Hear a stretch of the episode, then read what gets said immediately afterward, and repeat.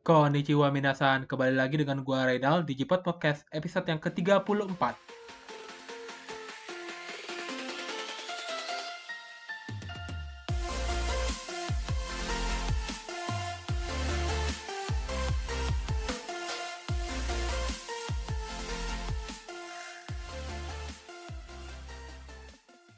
Pertama-tama aku mau minta maaf pada semua penggemar setia Jipot karena antara episode 34 dan episode 33 sebelumnya ada jangka waktu yang cukup lama terbit ya.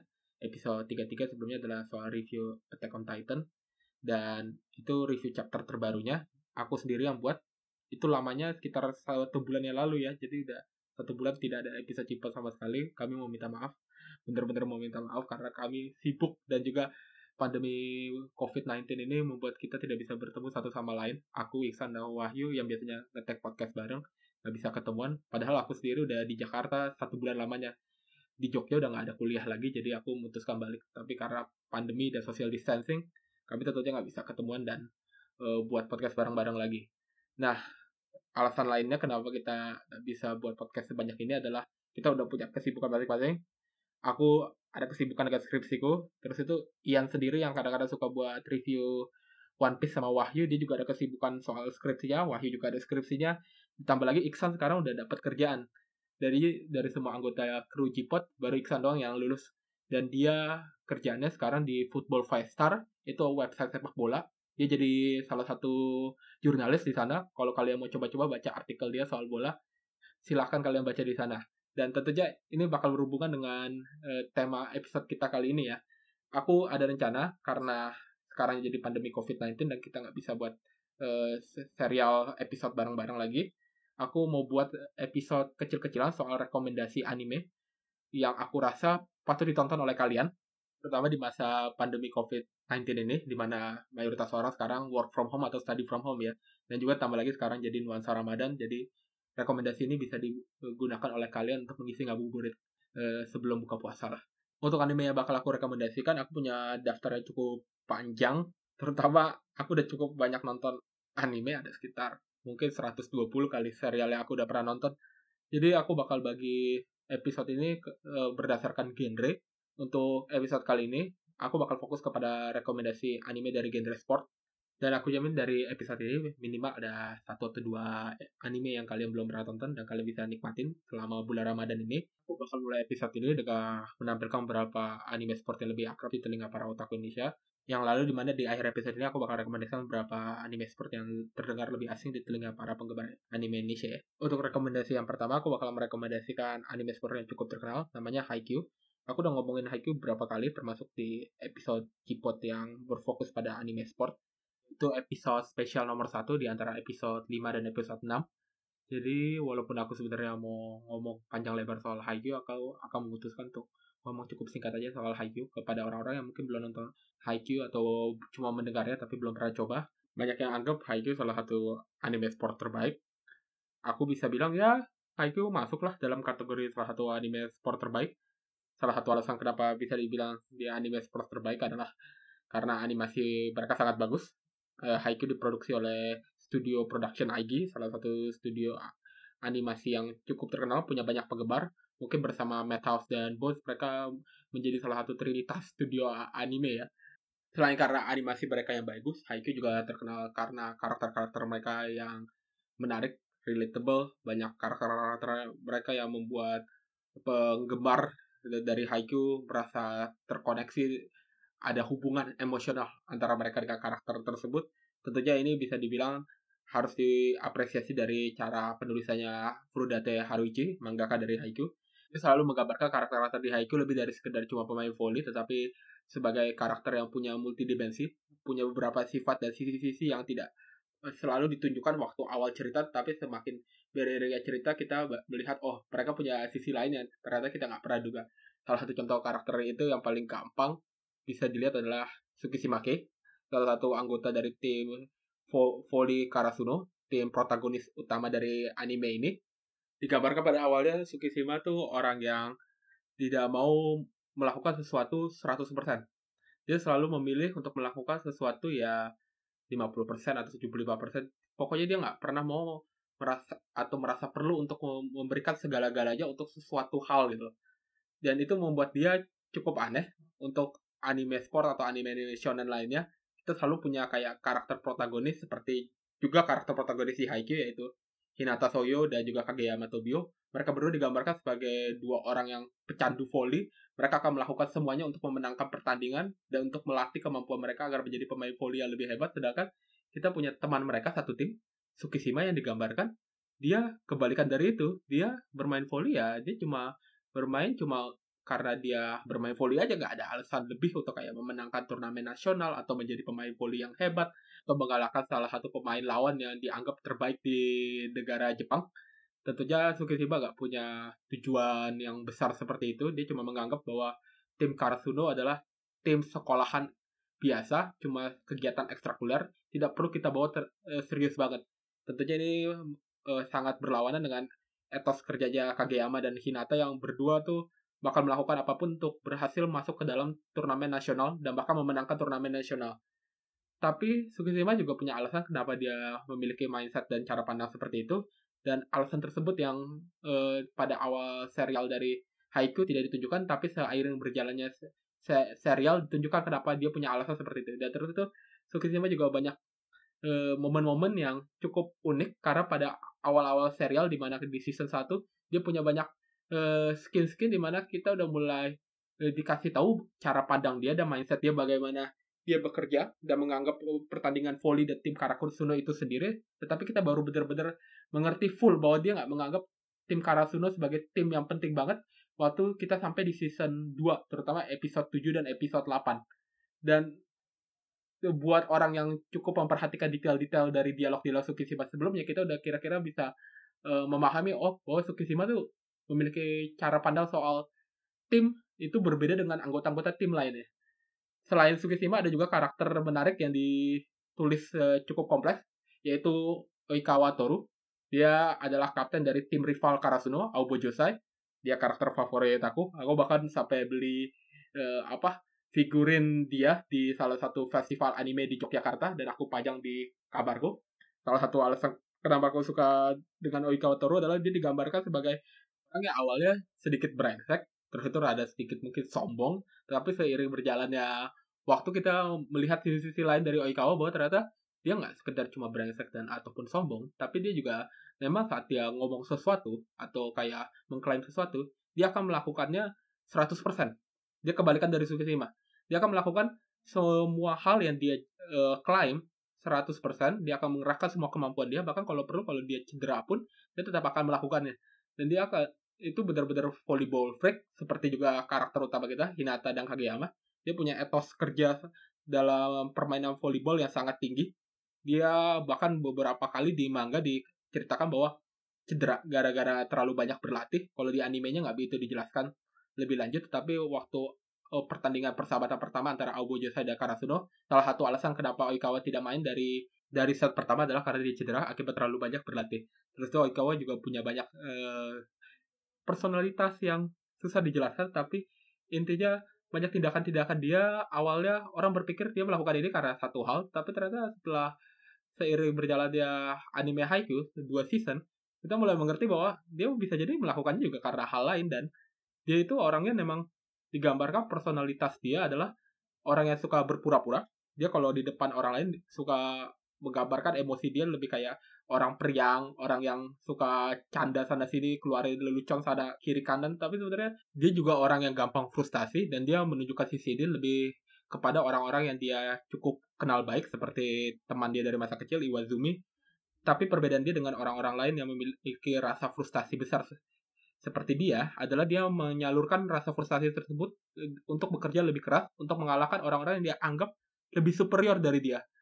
Dari situ kita bisa lihat bagaimana Oikawa yang digambarkan awalnya cukup brengsek dan mungkin banyak orang nggak suka, ternyata semakin beriring berjalannya cerita, dia punya banyak penggemar dan orang-orang yang relate terhadap alasan mengapa dia melakukan hal yang dianggap mungkin oleh banyak orang yang lihat dari luarnya doang bahwa tindakan itu cukup brengsek ataupun kenapa dia nggak suka orang ini, kenapa dia merasa frustasi saat melihat orang ini dan ternyata banyak orang relate terhadap cerita dan juga rasa frustasinya dari Oikawa tersebut terbukti bahwa dia selalu masuk dalam top 5 survei karakter favorit dari manga Haikyuu sama juga berlaku buat animenya Haikyuu. Kalau kamu cek di page-nya Haikyuu di My Anime List, Oikawa tuh masuk dalam top 5 karakter favorit para penggemar anime Haikyuu. Ada sekitar 6.000 orang yang memfavoritkan karakter dia, bahkan lebih tinggi dari beberapa anggota tim Karasuno lainnya kayak Sugawara atau Nishinoya. Ya, jadi masuk dalam bahkan empat besar sehingga tuh karakter favorit orang-orang dari anime Haikyuu. Dan tentunya kita patut apresiasi Furudata Haruchi ya, karena dia bisa menciptakan karakter yang relatable bukan hanya dari tim utama dari karakter protagonis kita, tapi dari tim rival. Jadi kamu harus tonton Haikyuu bukan hanya karena dia punya animasi volleyball terbaik, tapi juga karena karakter-karakter mereka yang unik dan sangat menarik. Yang pastinya bukan karakter abal-abalan, mereka ditulis sangat kompleks oleh mangaka Haikyuu itu sendiri. Jadi kalau kamu belum pernah nonton Haikyuu, aku sarankan kamu nonton Haikyuu. Bahkan Wahyu pun sebenarnya sebelum dia buat J-Pot, dia tuh belum pernah nonton animenya Haikyuu, tapi aku yang paksain dia untuk nonton dan akhirnya dia juga suka. Jadi udah ada certified proof dari Wahyu itu sendiri. Padahal dia sebenarnya nggak begitu suka anime sport loh. Tapi akhirnya dia juga suka Haikyuu. Oke, udah cukup panjang lebar ngomongin soal Haikyuu. Kita bakal pindah ke anime sport selanjutnya. Anime sport selanjutnya yang bakal aku rekomendasikan adalah Yuri on Ice. Mungkin banyak orang kaget, kok Yuri on Ice? Karena mungkin orang punya stigma-stigma tertentu soal Yuri on Ice ya. Mungkin karena ada bau-bau BL ya, walaupun sebenarnya ceritanya Yuri on Ice juga bisa dibilang cerita BL juga sih hubungan antara dua karakter utama kita Yuri Katsuki dan Victor uh, Nikiforov itu uh, up to your interpretation sangat terbuka interpretasinya terserah interpretasi kamu lah bagaimana tapi memang nggak pernah dijelaskan secara jelas banget malah dibuat sedikit ambigu tapi kenapa aku mau saranin anime Yuri on Ice walaupun sebenarnya juga aku nggak fans fans berat banget tapi aku melihat anime Yuri on Ice itu menarik karena yang buat anime Yuri on Ice adalah sutradara Sayu Yamamoto. Jadi anggap salah satu sutradara upcoming generation, sutradara muda yang berbakat. Dia pernah ikut Japan Animator Expo yang dibuat oleh Hideaki Anno, pembuat dari Neon Genesis Evangelion. Tujuan dari Japan Animator Expo sebenarnya adalah menunjukkan karya-karya animasi-animasi pendek buatan sutradara-sutradara anime muda. Salah satunya adalah Sayu Yamamoto. Di situ dia buat animasi pendek namanya Endless Night dan animasi itu memang juga fokusnya kepada figure skating dan dari situ kita udah bisa lihat bahwa saya Yamamoto memang benar-benar suka olahraga figure skating bahkan saya Yamamoto juga dia mensutradarai opening dari game Persona 5 openingnya dan kamu bisa lihat bahwa openingnya game Persona 5 itu sangat terinspirasi dari gerakan-gerakan figure skating ya. Bahkan karakter-karakter mereka sampai ini apa meluncur di jalanan. Dan saya Yamamoto memang saat membuat uh, anime Yuri on Ice dia melakukan kayak studi banding mungkin nggak studi banding juga sih tapi dia menerima saran dari banyak koreografer koreografer figure skating Jepang yang terkenal. Aku lupa nama-namanya karena memang aku nggak begitu fans berat figure skating sebelumnya tapi setelah nonton Yuri on Ice gue cukup tertarik. Dan hal itu yang membuat Yuri on Ice memang benar-benar menarik. Karena pembuat dari animenya memang benar-benar fans dari olahraga tersebut. Banyak atlet-atlet figure skating profesional baik di dalam Jepang ataupun di luar Jepang menjadi fans berat dari Yuri on Ice. Dan aku belum pernah ketemu anime sport yang punya penggemar atlet dari sport utama yang menjadi fokus anime tersebut sebanyak Yuri on Ice ya walaupun mungkin ada satu dua pemain sepak bola yang suka Captain Subasa tapi jumlah figure skater yang suka on Ice itu benar-benar banyak. Bahkan saat turnamen ice skating terakhir Grand Prix Torino di Italia tahun 2019 salah satu turnamen figure skater paling prestisius di dunia itu para figure skater profesional pada posting uh, meme-meme Yuri on Ice. Dan itu membuat anime ini sangat menarik karena kapan lagi gitu ada anime sport yang disukai oleh atlet-atlet uh, figure skater sesantero dunia bahkan saat Crunchyroll Expo salah satu konvensi anime uh, di Amerika Serikat dibuat oleh Crunchyroll itu sendiri di San Francisco tahun 2017 figur skater Johnny Ware bahkan diundang ke dalam panel khusus Yuri on Ice. Dan nggak ada satupun uh, tim yang ikut dalam produksi Yuri on Ice diundang dalam panel tersebut. Makanya itu malah jadi aneh gitu loh konferensinya.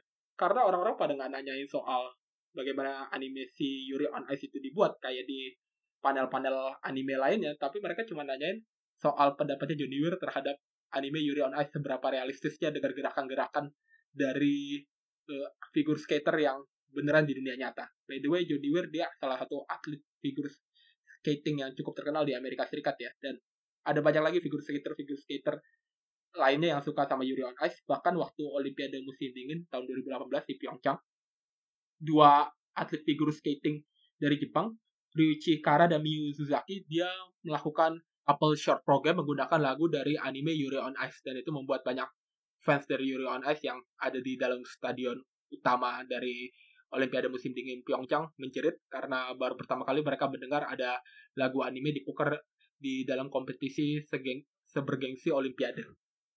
De, untuk yang nggak begitu tahu, plot utamanya dari Yuri on Ice, sebenarnya Yuri on Ice tuh mengikuti cerita dari salah satu figur skater Jepang namanya Yuri Katsuki. Dia digambarkan sebenarnya bukan figur skater yang begitu bagus dan dia bahkan bisa dibilang udah masuk ke masa-masa krisis dari karir dia walaupun umur dia baru 23 tahun. Buat figur skater umur 22 sampai 25 dianggap sebagai umur emas sedangkan kalau udah lewat 28 biasanya dianggap udah umur-umur tua. Berbeda dengan kayak pemain sepak bola yang dianggap kalau umur emasnya itu sekitar 27 sampai 30.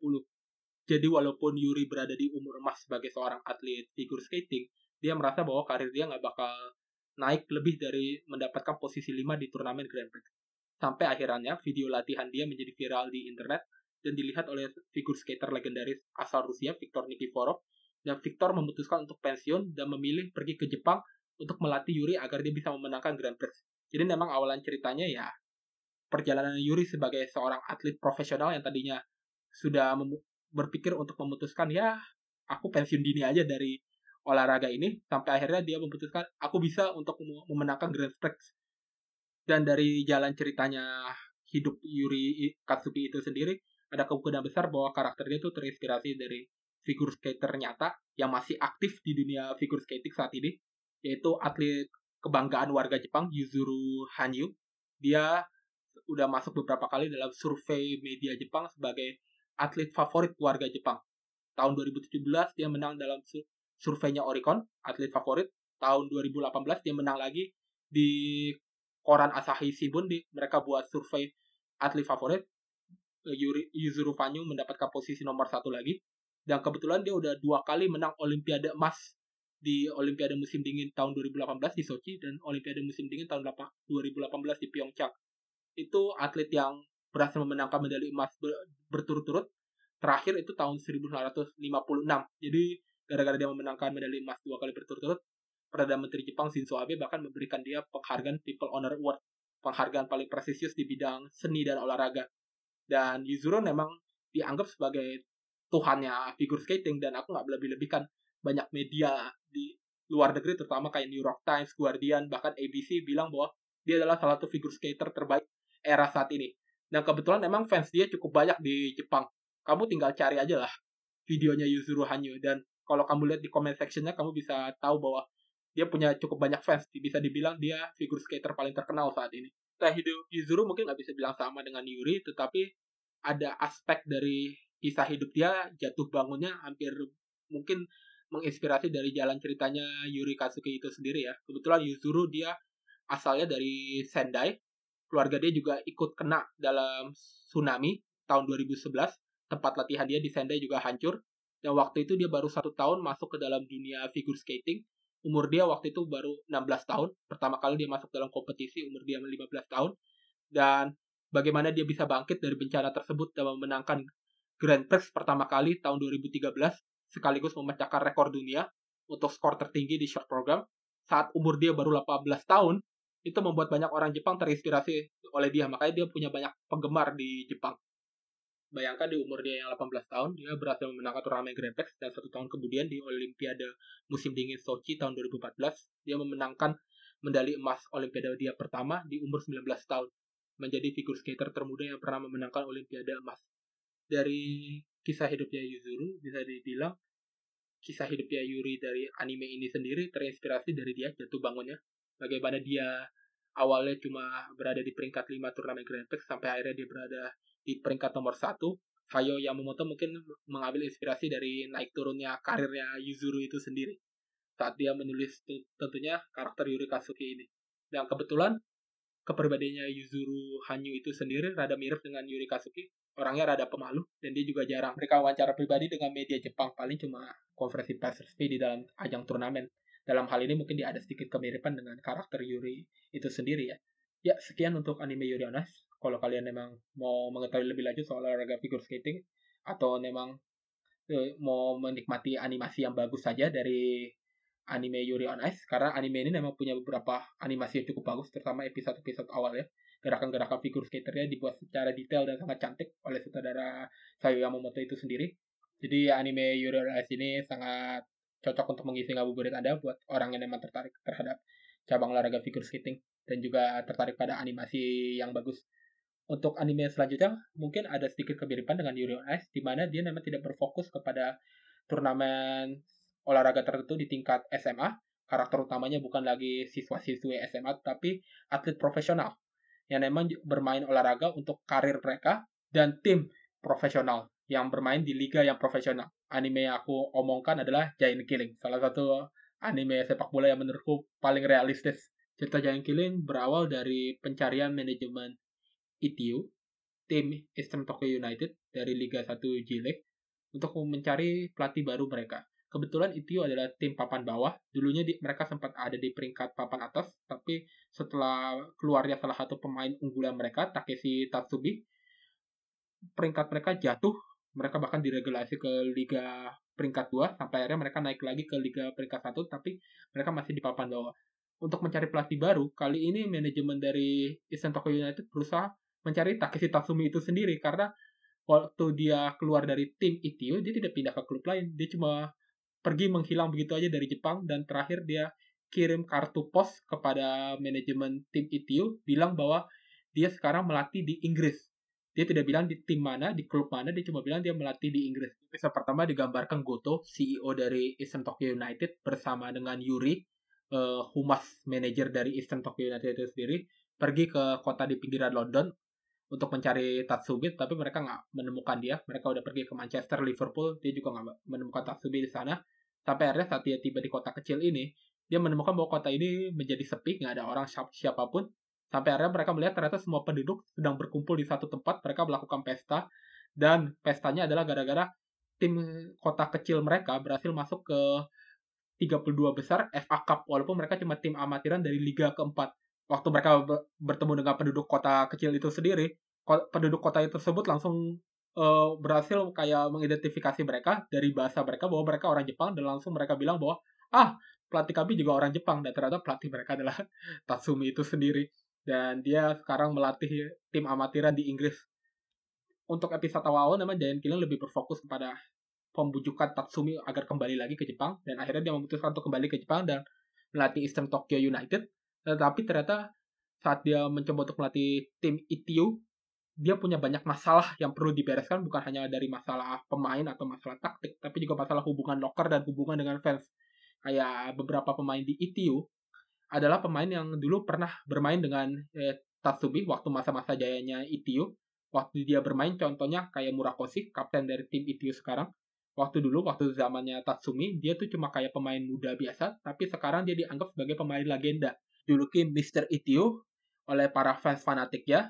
Dia dianggap legenda dari eh, ITU itu sendiri karena dia tetap bertahan walaupun ITU didegradasi ke Liga kedua dan banyak fans fanatik menganggap bahwa Itio berhasil kembali ke liga papan atas karena kemampuan dia sendiri dan terutama kepemimpinan dia di dalam Itio saat di mana pelatih Itio sering gonta-ganti. Mereka banyak nggak serak dengan manajemen dari klub itu sendiri, terutama dalam hal transfer pemain. Bahkan ada kayak salah satu pelatih yang pindah ke tim di Nagoya, dia selanjutnya akan jadi sedikit kayak lawannya Tatsubi di awal-awal liga. Digambarkan bahwa dia masih sebel sama manajemennya ITU karena dia nggak dikasih beli pemain mahal-mahal. Kebetulan karena ITU memang juga tim yang nggak begitu kaya. Jadi dalam hal ini mungkin konflik antara manajemen tim ITU dan juga konflik dengan pelatih lamanya hampir mirip dengan konflik antara Abramovich dengan Conte ya. Walaupun dalam hal Abramovich ya dia orang kaya tim Chelsea itu punya banyak duit. Dalam hal ITU memang mereka digambarkan bahwa mereka klub yang nggak begitu banyak duit. Dan dalam hal ini Giant Killing berhasil membedakan dia dengan anime-anime sport lainnya karena dia berfokus bukan hanya terhadap permainan sepak bola tapi terhadap budaya sepak bola yang lebih luas memperlihatkan bahwa permainan sepak bola lebih dari sekedar cuma strategi dan taktik di lapangan tapi juga berhubungan dengan banyak hal yang mempengaruhi permainan tersebut di luar lapangan Salah satunya tentunya hubungan antara pelatih dengan pemain di dalam locker. Digambarkan Tatsumi mempunyai hubungan yang tidak akrab dengan Kapten Itiu Murakoshi. Murakoshi masih menganggap Tatsumi mengkhianati klub saat dia meninggalkan Itiu secara tiba-tiba hanya untuk melatih tim amatiran di Inggris, sedangkan Tatsumi menganggap Murakoshi memiliki posisi yang terlalu dominan sebagai kapten dari tim Itiu itu sendiri. Jadi memang Giant Killen tuh sangat berfokus ke banyak hal-hal juga di luar lapangan selain juga dalam lapangan. Seperti contohnya uh, itu juga berfokus kepada hubungan antara klub dengan fans mereka. Di dalam anime Giant Killing fans itu itu dibagi menjadi dua. Ada fans yang fanatik mayoritas anak muda dan juga ada fans yang nggak begitu fanatik mayoritas uh, bapak-bapak yang sudah paruh baya dulunya mungkin mereka fanatik tetapi setelah itu terpuruk dan Tatsumi keluar dari itu mereka tidak lagi datang ke stadion atau jarang menonton pertandingan itu tapi setelah mendengar bahwa Tatsumi kembali lagi mereka akhirnya memutuskan untuk uh, ikut nonton lagi pertandingan itu. Sedangkan untuk fans yang fanatik yang mayoritas masih anak-anak muda digambarkan mereka rada sedikit berandalan dan mayoritas dari mereka juga nggak punya uh, hubungan yang dekat dengan Tatsumi. Malah mereka banyak yang menganggap Tatsumi adalah pengkhianat dan mereka lebih kepada fraksi yang kayak mendukung Murakoshi untuk memimpin tim sebagai kapten dan menjadi sosok yang lebih dominan dalam tim daripada pelatihnya itu sendiri. Selain itu, Giant Killing eh, berfokus kepada pertempuran antara filosofi dari masing-masing pelatih di Gilead. Dalam beberapa pertempuran antara filosofi yang berbeda ini, ada beberapa rivalitas yang tercipta di mana rivalitas tersebut hampir mirip dengan rivalitas pelatih-pelatih yang ada di dunia persepak bola nyata.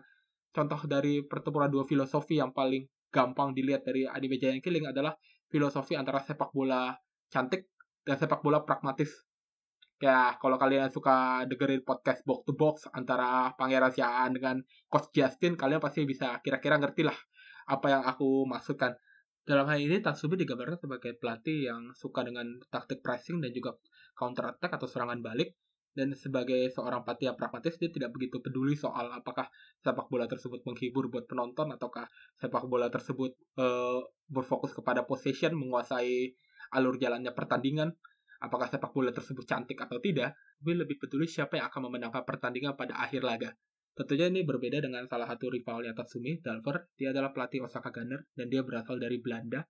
Dia adalah pelatih yang sangat suka possession football. Dia percaya bahwa possession football bukan hanya bisa membawa kemenangan, tapi juga bisa menghibur penonton dengan taktik mereka yang sangat cantik. Jadi memang sepak bola yang cantik di mata Dulfer adalah sepak bola yang paling penting. Selain juga sepak bola yang menurut dia bisa membawa kemenangan dia sangat percaya bahwa tim yang menguasai lapangan adalah tim yang paling bisa memenangkan pertandingan. Tentunya kita tahu bahwa di akhir-akhir ini di dunia sepak bola tidak selalu tim yang memiliki possession terbanyak yang bisa memenangkan pertandingan. Kita bisa tahu bahwa beberapa kali Jurgen Klopp bahkan mengalahkan Manchester City di bawah asuhan Pep Guardiola walaupun Pep Guardiola dengan Manchester City-nya memiliki possession football yang lebih tinggi daripada Liverpool dengan Jurgen Klopp ya. Ada kemungkinan besar Dalver sebagai pelatih dari Osaka Gunner terinspirasi dari Frank Rijkaard, pelatih Belanda yang pernah melatih Barcelona sebelum Pep Guardiola. Dia juga percaya bahwa possession football adalah taktik eh, sepak bola yang bukan hanya bisa membawa kemenangan bagi tim, tapi juga bisa menghibur penonton dengan sepak bola cantik ya. Dan jadi Frank Rijkaard dan Dalver dalam dua hal ini sama-sama setuju bahwa sepak bola yang cantik sama pentingnya dengan siapa yang menang eh, pada akhir laga.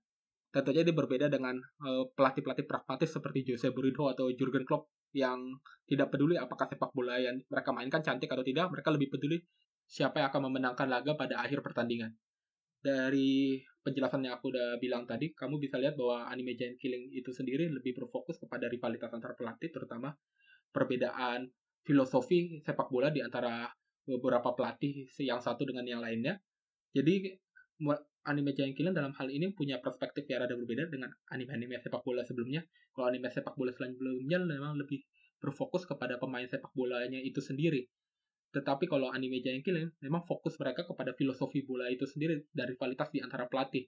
Jadi memang mereka memang rada sedikit fokus selain terhadap kultur sepak bola itu sendiri, bagaimana suatu klub bisa menjadi sukses dan aspek-aspek apa aja yang melibatkan kesuksesan klub itu sendiri, mulai dari aspek manajemen, transfer sampai aspek hubungan dengan fans dan media, mereka juga sangat berfokus kepada pertarungan antara filosofi dan taktik sepak bola yang berbeda.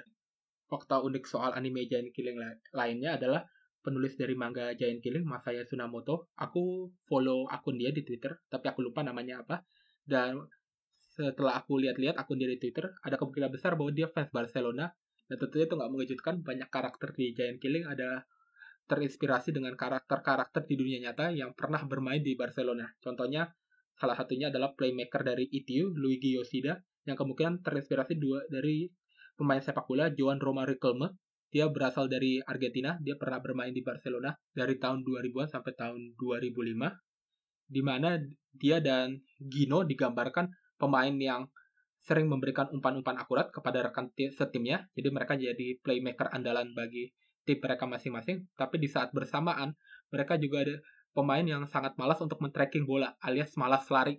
Jadi anime dan manganya Giant Killing sama seperti anime Yuri on Ice ditulis oleh orang yang benar-benar punya passion di olahraga yang menjadi fokus dari animasi tersebut. Jadi bisa dibilang kalau kalian emang mau nonton anime yang realistik yang sebisa mungkin mirip dengan olahraga yang dijadikan fokus, maka anime Giant Killing ini sangat cocok buat kalian tonton. Untuk anime selanjutnya, kita bakal pindah dari uh, sepak bola menuju cabang olahraga baseball. Ada anime Okiku Furikabute.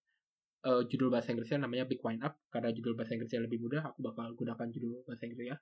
Big Wind Up itu sendiri juga diadaptasi dari manga karya Asahi Guji. Dia di dibuat oleh studio A1 Picture sekitar tahun 2008 seingatku. Jalan ceritanya adalah soal klub baseball tingkat SMA di mana karakter utama kita Ren Mihasi dia bermain sebagai posisi pitcher. Waktu SMP Ren punya pengalaman tidak mengenakan dengan rekan setimnya. Rekan setimnya menganggap dia pitcher yang buruk tetapi dia tetap ada di starting lineup karena pelatih tidak pernah menggantinya. Alasannya mereka menuduh bahwa Ren sebagai cucu dari kepala sekolah mempunyai koneksi khusus dengan pelatih sehingga pelatih tidak berani untuk mencabutnya walaupun performa dia tuh sangat buruk sebagai pitcher. Jadi waktu dia masuk SMA eh, pertama kali di Nishiura High School, Ren punya tingkat kepercayaan diri yang sangat rendah. Sampai akhirnya dia ketemu rekan setim dia yang baru Takaya Abe. Dia sebelumnya nggak pernah main di baseball turnamen tingkat SMP, tapi dia langsung udah main di turnamen profesional baseball di Jepang.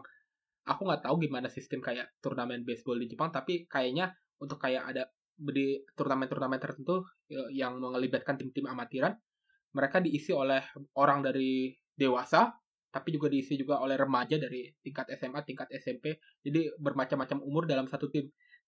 Abi digambarkan di sini sudah pernah bermain di liga amatiran, jadi dia tingkatnya di atas rekan-rekan setim dia di SMA yang paling tidak cuma baru bermain di tingkat liga sekolah SMP menengah pertama dan waktu dia pertama kali bertemu dengan Mihasi, dia berusaha menganalisis eh, dia dan dia menemukan bahwa Mihasi bukan pitcher yang buruk, dia cuma nggak bisa mengontrol kekuatan dari lemparannya aja. Dan sebenarnya dia punya tingkat motorik tangan yang sangat bagus dan dia bisa membuat berbagai macam lemparan dengan tingkat produktivitas yang cukup tinggi. Karena dalam permainan baseball ada dua aspek yang aku pelajarin dari Big Wind Up ini sendiri bahwa pertandingan baseball itu ditentukan oleh kemampuan dari pitcher untuk melempar berbagai macam bola dan tentunya bisa melempar berbagai macam bola tersebut secara beruntun terus-menerus dalam rentang waktu yang sebentar dan juga kemampuan dari catcher untuk bisa mengoptimalkan kemampuan dari pitcher tersebut terutama karena catcher yang menentukan jenis bola apa yang bakal dilempar oleh pitcher gunakan berbagai isyarat tangan untuk memberitahu tipe-tipe bola apa yang harus digunakan untuk situasi tertentu Tentunya Big One bisa menjadi salah satu pilihan buat kalian yang mencari anime baseball yang cukup realistis. Karena kalau jujur, alasan kenapa aku menemukan anime Big One ini untuk pertama kalinya karena aku mau nonton anime baseball jadi kayak mood mau nonton anime baseball aja. Tapi aku nggak mau nonton Diamond No Ace karena Diamond No Ace udah ada 4 season, panjang banget. Okiku Furakabute atau Big Wine Up cuma punya 2 season. Selain itu, aku udah lihat trailernya Diamond No Ace dan aku merasa kayak anime mereka tuh lebih sedikit mirip Kuroko no Basket dalam menggambarkan permainan baseball banyak kayak karakter dengan kekuatan-kekuatan spesial dan aku maunya jadi nonton anime baseball yang realistis biar aku bisa mengerti jalan pertandingannya baseball itu sendiri aturan mainnya seperti apa dan bagaimana posisi-posisi di dalam baseball itu kayak pitcher dan catcher itu kayak berfungsi dan minimal dari nonton anime Big Wind Up ini sendiri aku udah cukup lumayan mengerti gimana jalannya permainan baseball itu sendiri. Kebetulan anime ini rada sedikit lambat. Jadi bagi orang yang itu familiar dengan olahraga baseball itu sendiri, gampang untuk berusaha mengerti aturan mainnya. Kalau mau menjelaskan lebih simpel soal aturan mainnya baseball, Aku bakal menjelaskan bahwa baseball itu dibagi menjadi 9 ronde. Di setiap ronde, masing-masing tim akan menyerang dan juga bertahan. Tim yang bertandang biasanya akan menyerang lebih dulu. Dan tim yang bertahan nanti akan mengeluarkan 9 pemain, yaitu satu catcher, satu pitcher, tiga pemain yang menjaga base, dan empat pemain di infield. Sedangkan tim yang menyerang bakal mengirimkan satu batter untuk pertama-tama. Dan jika batter berhasil memukul bola yang dilempar oleh pitcher ke arah catcher, maka batter tersebut bakal berlari ke base pertama selama bola tersebut masih mengudara di udara dan belum menyentuh tanah atau ditangkap oleh pemain di infield. Dan kalau batter kedua selanjutnya berhasil memukul bola yang sama yang dilempar pitcher terhadap catcher, maka batter kedua bakal berlari ke base pertama dan batter yang pertama bakal lari ke base kedua. Tujuan dari permainan baseball itu sendiri adalah agar salah satu batter dari tim yang menyerang bisa berhasil melewati ketiga base dan kembali ke home plate, di mana di situ akan dinyatakan bahwa mereka berhasil men-score home run dan akhirnya tim yang menyerang dikasih satu skor. Sedangkan kalau tim yang menyerang gagal untuk menciptakan home run setelah 9 batter dikeluarkan, berarti mereka otomatis skornya akan diberikan kepada tim yang bertahan. Kira-kira begitulah aturan mainnya baseball yang ada di animenya Big Wind Up.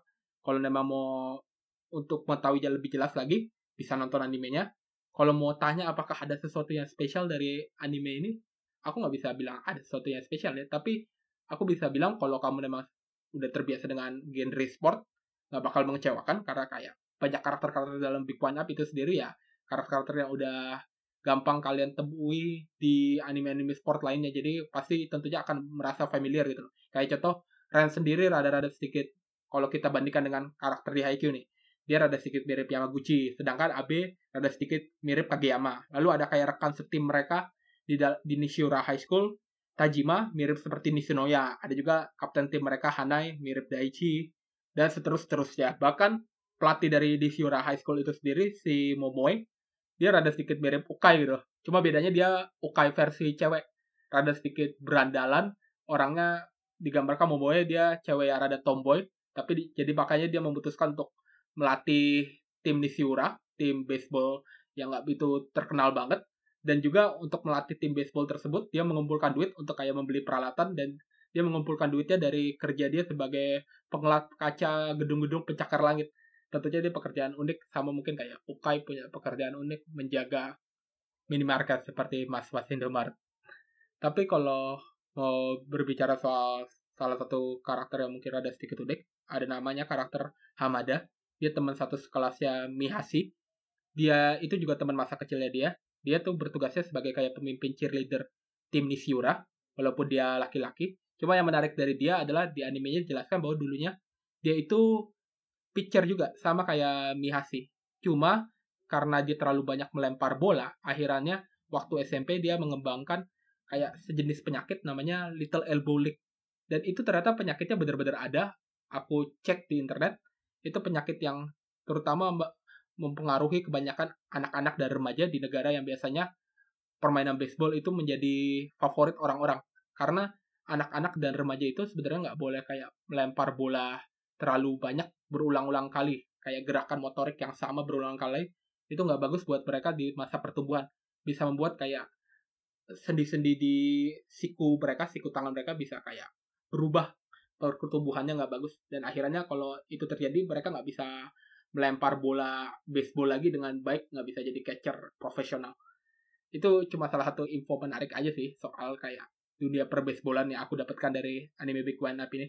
Jadi kalau kalian memang mau tahu lebih lanjut soal game baseball itu sendiri aku saranin nonton anime ini kita selanjutnya bakal lanjut ke anime yang terakhir yang bakal aku saranin bisa dibilang ini adalah bukan hanya anime sport favoritku, tetapi adalah salah satu anime favoritku sepanjang masa. Dan bahkan mungkin aku nggak bisa bilang ini 100% murni sport ya, karena apa yang membuat aku suka terhadap anime ini bahkan bukan aspek sport ya, lebih kepada aspek karakter ya. Anime selanjutnya yang bakal aku ngomongin adalah Ping Pong The Animation. Bagi kalian yang tahu Ping Pong The Animation, itu adalah anime karya besutan Masaaki Yuasa, salah satu sutradara yang dianggap penerusnya Miyazaki Walaupun ada beberapa orang yang sedang merebutkan uh, gelar tersebut sih, penerusnya Miyazaki. Walaupun yang memberikan gelar tersebut biasanya cuma fans mereka. Contohnya fans Makoto Shinkai bilang bahwa dia adalah penerusnya Miyazaki. Walaupun Makoto Shinkai sendiri dengan rendah hati mengatakan bahwa dia bukan penerusnya Miyazaki, jangan dibandingkan dengan Miyazaki. Sama kayak fansnya Masaki Iwasa bilang bahwa dia adalah penerusnya Miyazaki. Seperti contohnya adalah saya sendiri. Maafkan saya, tetapi memang saya setuju bahwa Masaki Iwasa adalah salah satu sutradara anime di era sekarang yang sangat visioner, sangat menarik. Setiap kali mereka, dia membuat anime, selalu ada yang baru, nggak bakal sama seperti anime sebelumnya. Itu yang membuat aku kayak suka banget sama Masaki Iwasa. Karya dia yang satu dengan karya dia yang lainnya tuh selalu berbeda, dan ada kayak rasa bahwa anime selanjutnya yang bakal dibuat itu ada kejutan tertentu yang nggak bakal kamu bisa harapkan.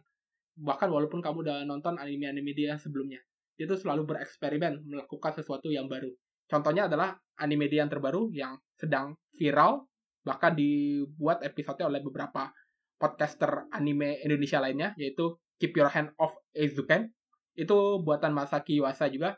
Dan salah satu hal yang membuat Keep Your Hand Off the Eizouken itu menjadi menarik adalah perempuan-perempuan di Eizouken itu sendiri digambarkan seperti perempuan biasanya. Nggak dibuat menarik seperti kebanyakan wanita di anime.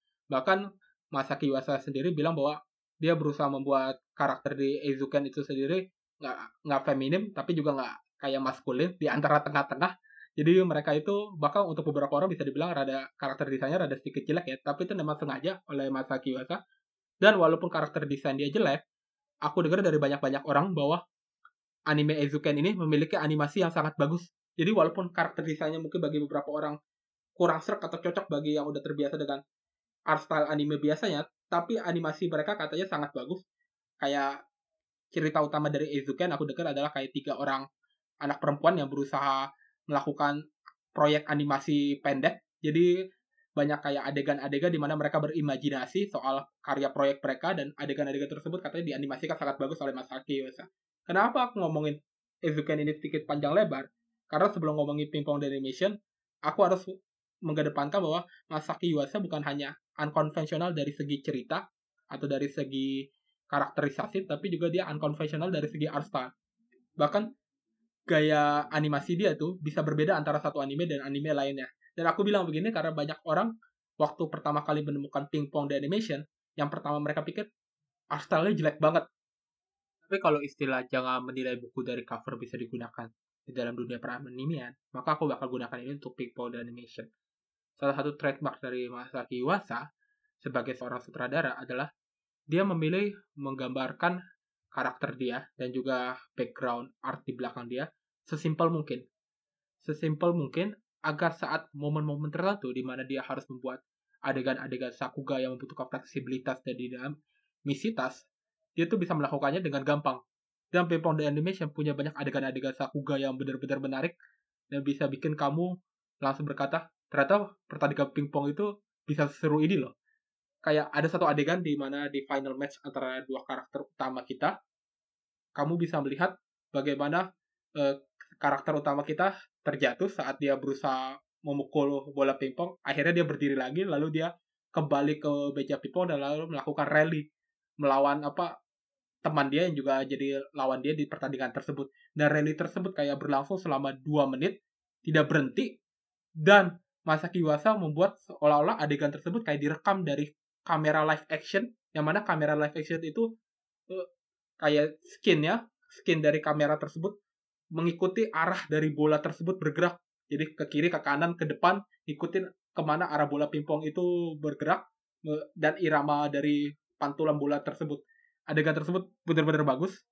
Jadi aku bisa bilang bahwa animasi pingpong animation gak mengecewakan walaupun kamu mungkin awalnya bisa berkata bahwa oh art style-nya jelek ya bisa jadi berarti animenya juga animasinya jelek. Pingpong Animation juga bukan satu-satunya anime yang kayak menggunakan karakter desain dan background yang simple, tetapi ternyata punya adegan-adegan sakuga yang bisa bikin wah dan bisa bikin orang kayak yang duduk di kursi langsung kayak gemeteran melihat betapa bagusnya animasinya. Salah satu contoh anime yang melakukan taktik yang sama, Mob Psycho 100. Waktu pertama kali Mob Psycho 100 keluar, tahun 2016, aku masih ingat, banyak orang nggak mau nonton anime tersebut karena katanya art style-nya jelek. Karakter desain di Mob Psycho 100 itu terlalu simple. Jadi orang-orang di sana dianggap sangat jelek, nggak cocok dengan gaya animasi modern saat ini. banyak orang menolak nonton Mob Psycho gara-gara itu doang. Tapi kita tahu kan, setelah dua season Mob Psycho 100 dengan karakter desain mereka yang simple dan juga gaya animasi dia yang simple, malah bisa membuat adegan-adegan Sakuga yang bener-bener yang membuat penonton yang menonton anime tersebut bisa ngiler waktu lihat ke layar. Jadi intinya gaya yang simple dan background art yang simple tuh nggak selalu equal animasi yang buruk. Contohnya Mob Psycho 100 sutradara dari Bob Psycho 100 itu sendiri Takekawa Yuzuru dan juga animatornya Kameda Yoshimichi berdua menggunakan taktik background art yang simple dan karakter desain yang simple untuk menciptakan adegan-adegan yang membutuhkan fleksibilitas dan tempo yang cepat. Kayak contoh adegan di episode 11 season 2 Mob Psycho 100. Adegan tersebut menurutku gak bakal se-fluid itu, gak bakal temponya secepat itu kalau karakter desainnya Mob Psycho itu terlalu rumit atau terlalu detail. Malahan kebanyakan anime sekarang punya karakter desain yang rumit, detail, dan juga background art yang super wah, kayak detail banget. Tetapi karena terlalu detail, akhirnya adegan mereka nggak fleksibel. Akhirnya kita bisa menemukan adegan-adegan di anime zaman sekarang yang kayak cuma karakter diem doang di depan layar, terus itu ngomong, mulut dia doang yang ke apa bergerak. Salah satu taktik paling gampang untuk menghemat biaya animasi, membuat karakter cuma berdiri nggak bergerak sama sekali, ngomong mulutnya doang yang bergerak. Bahkan nggak ada kayak rambut dia kena angin atau tangan dia bergerak waktu ngomong atau kaki dia kayak menyeletuk ke lantai atau apa. Bener-bener dia cuma diam dan mulutnya yang bergerak. Daripada gaya animasi yang seperti itu detail tetapi nggak fleksibel nggak bergerak sama sekali karakternya aku lebih memilih animasi-animasi yang gayanya seperti Mob Psycho 100 atau Pimpong Animation kelihatannya simple malah untuk beberapa orang kelihatannya jelek tetapi ternyata karena kesimpulannya tersebut bisa membuat membuka peluang-peluang kesempatan adegan-adegan yang mungkin nggak bakal bisa terjadi kalau gaya art style mereka lebih rumit lagi atau terlalu detail. Itu justifikasi gue terhadap art style ya Pimpong Animation. Selain juga karena masalah fleksibilitas dalam animasi itu sendiri, Masaki Yuasa tentunya memilih kenapa art style harus seperti itu di anime Pimpong Animation adalah untuk memberikan tribut terhadap manga aslinya Pimpong Animation itu sendiri. Manga aslinya namanya Pingpong juga. Dibuat oleh Tayo Matsumoto tahun 96 dan mangganya sangat bagus jalan ceritanya dan karakterisasinya, tetapi Masaiki Iwasa berhasil membuat animenya lebih bagus daripada baganya. Jadi kalau mau menjelaskan soal ceritanya Pingpong, itu diawali oleh karakter utama kita, Makoto Sukimoto. Dia dimainkan VA-nya, voice actornya oleh Uchiyama Koki. Dia juga yang voice actor dari Tsukishima dan dia itu udah kayak spesialisasi memainkan karakter cowok yang rada-rada sedikit kudere nggak begitu ekspresif maka Sukimoto juga digambarkan nggak begitu ekspresif dia pemain pingpong di tingkat SMA dia berteman dengan teman satu sekolah dia namanya Yutaka Hoshino dipanggilnya Peko dan Sukimoto juga punya panggilan sendiri namanya Smile cerita pingpong lalu mengikuti kedua karakter ini dalam turnamen pingpong tingkat SMA, di mana dalam turnamen tersebut mereka bakal bertemu beberapa pemain rival dari sekolah lain. Ada contohnya dari Ruichi Kazama dan Manabu Sakuma yang dari sekolah yang dianggap punya tim pingpong terbaik di negara Jepang. Kazama sendiri digambarkan sebagai pemain tim Olimpiade Pemuda Jepang di cabang pingpong. Lalu ada Sakuma, dia juga rekan satu timnya Kazama, tapi digambarkan dia gak begitu bertalenta di pingpong, cuma dia punya impian bisa menjadi pemain pingpong yang hebat, makanya dia selalu bekerja keras agar dia bisa mencapai impian tersebut. Lalu ada juga Kong Weng dari sekolah lain. Dia asalnya dari Cina dan dia waktu di awal-awal cerita dia nggak begitu bisa bahasa Jepang. Jadi memang benar-benar voice aktornya ngomong pakai bahasa Cina.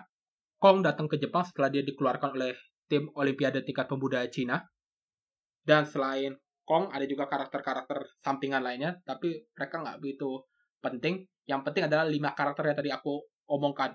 Sukimoto, Hoshino, Kong, Gazama, dan Sakuma. Dan cerita ini memang berfokus kepada lima karakter tersebut.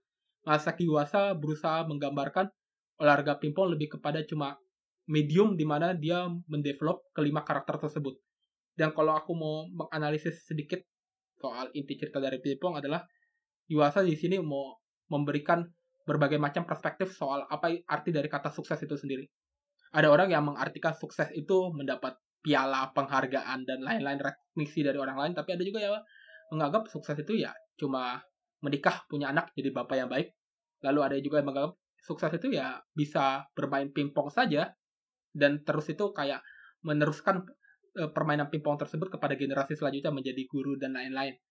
Tentunya setiap karakter di dalam anime pingpong itu punya definisi mereka masing-masing dan dalam upaya dia memberikan beberapa perspektif yang berbeda soal kata sukses tersebut, Masaki Yuasa berusaha memberikan simbol-simbol tertentu yang berhubungan dengan definisi sukses dari setiap karakter di pingpong itu sendiri. Contohnya, Kazama punya simbol burung, sedangkan Yoshino itu sendiri punya simbol superhero, Sukimoto punya simbol robot, Kong punya simbol pesawat, dan Sakuma nggak punya simbol sama sekali. Dan ada alasan kenapa dia juga nggak punya simbol sama sekali. Dan simbol-simbol itu bakal dimasukkan ke dalam setiap pertandingan pingpong dan cara Masaki Yuasa memasukkan simbol tersebut ke dalam pertandingan pingpong yang membuat kayak kamu bisa bilang bahwa ini sutradara yang kreatif terbayang sebelumnya adegan pesawat terbang bisa masuk ke dalam pertandingan pingpong sedemikian uniknya dan keunikan dari simbolisme-simbolisme yang dipakai oleh Yuasa itu sendiri di dalam pingpong animation bisa buat kamu nangis. Dan aku nggak bercanda. Aku nangis nonton anime ini terutama episode 10 dan episode 11 dan sepanjang hidup aku cuma ada tiga anime yang buat aku nangis. Neon Genesis Evangelion, Steins Gate, dan The Animation. Dan itu kayaknya udah cukup untuk merekomendasikan buat kalian yang bukan hanya mencari anime sport yang bisa memuaskan dahaga kalian akan pertandingan e, pingpong yang punya banyak sakuga-sakuga yang menarik, tapi juga bisa memuaskan dahaga kalian soal karakter yang bisa bikin kalian relate dengan mereka, karakter yang bisa buat kalian masuki ke dalam top 10 your favorite karakter, karakter yang bisa kamu bilang, oh aku relate dengan situasi mereka.